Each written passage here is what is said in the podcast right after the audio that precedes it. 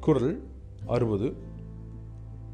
மங்களம் என்ப மனைமாட்சி மற்றதன் நன்கலம் நன்மக்கட் பேறு.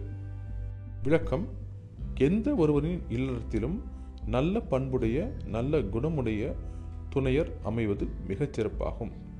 அவ்வாறாக அமையப்பட்ட வாழ்க்கையில் குழந்தை செல்வமானது அவ்வாழ்க்கையில் அணிகலன் போல அழகு சேர்ப்பதாகும்.